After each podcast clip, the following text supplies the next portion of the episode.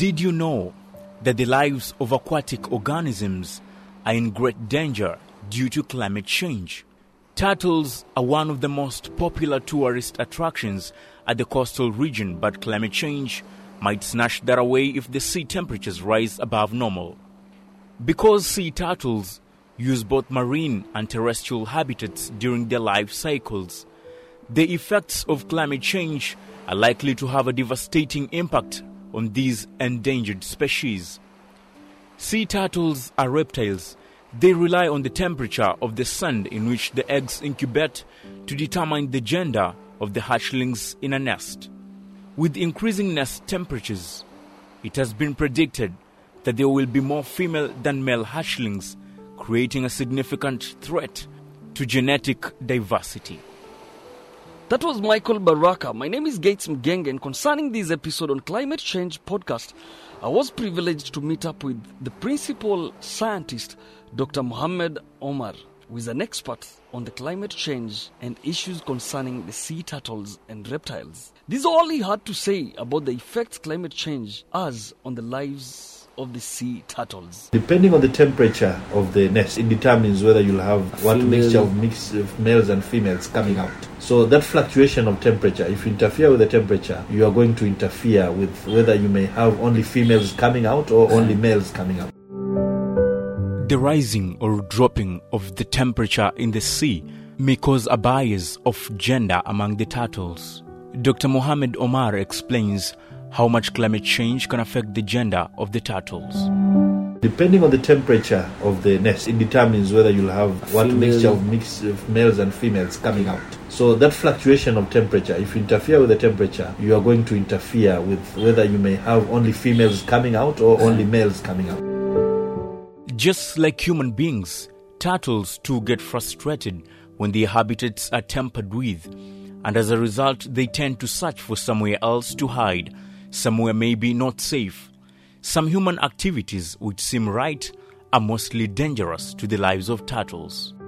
Over the past two few years, we've been seeing unprecedented levels of uh, beach erosion, uh, all the way from Kiunga up to Vanga. Of course, part of it is uh, human induced because of people putting up structures on the beach like beach walls, causes erosion, so we lose, uh, and also encroachment by people. But the impact of sea level rise cannot be ruled out. Also, though at the moment uh, we have no really, really clear evidence, but the erosion that is taking place it means that we have lost already quite a proportion of the areas where these turtles used to nest. Many people treat animals, especially some of the aquatic lives, without care, not knowing that animal protection, including that of a turtle, is part of the mandatory acts in the Kenyan constitution. Already, the law says that uh, what we have as a law in Kenya, it is prohibited, first of all, to catch these species. Even when you're fishing, it's illegal. If you're caught with it, you'll be prosecuted. It's also prohibited to interfere with the habitats of these species. Uh, seagrass, coral reef, they're all protected. So, interfering with the habitat of the species and the species itself is a crime in this country. It's a protected species and also listed in the Schedule 6 of the Wildlife Act.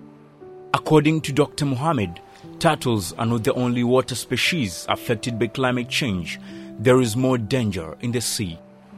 Sharks are also critically endangered. Right now, there's uh, the depletion of uh, sharks in our waters is, is unprecedented, very high. There's a serious decline, and it has also, of course, ecological consequences because uh, the shark is a top predator, and uh, because it's, and it has it plays a very important ecological role even in determining the health of our critical marine ecosystem, especially.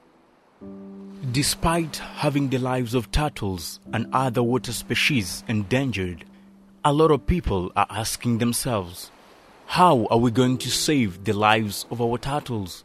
How are we going to make sure that the aquatic lives are safe wherever they are? How are we going to deal with the challenges that the turtles and other sea animals are facing in the sea? How are we going to protect the habitats of our animals in the sea? It's something that um, has affected the population not just here in Kenya but globally. So that is why, under the Convention for Migratory Species, we have uh, an MOU, a Memorandum of Understanding for countries in the Indian Ocean and the Southeast Asia. Uh, countries to conserve uh, the sea turtles and their habitats. So All countries are collaborating now by implementing measures to ensure that this species is protected. Uh, for example, here in Kenya, we already have an action plan. We have developed a protocol on how sea turtles are to be handled for those who are doing conservation of the species. And then we've also gone ahead and done uh, mapping of the nesting beaches along the entire coastline so they are known. And we are trying to push to have these nesting beaches gazetted. Sometimes we tend not to care about things that we think do not affect our personal lives. But the lives of our aquatic animals and species are really important.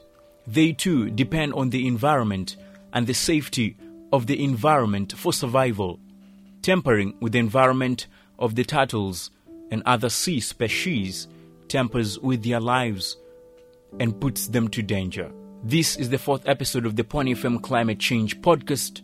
My name is Michael Baraka.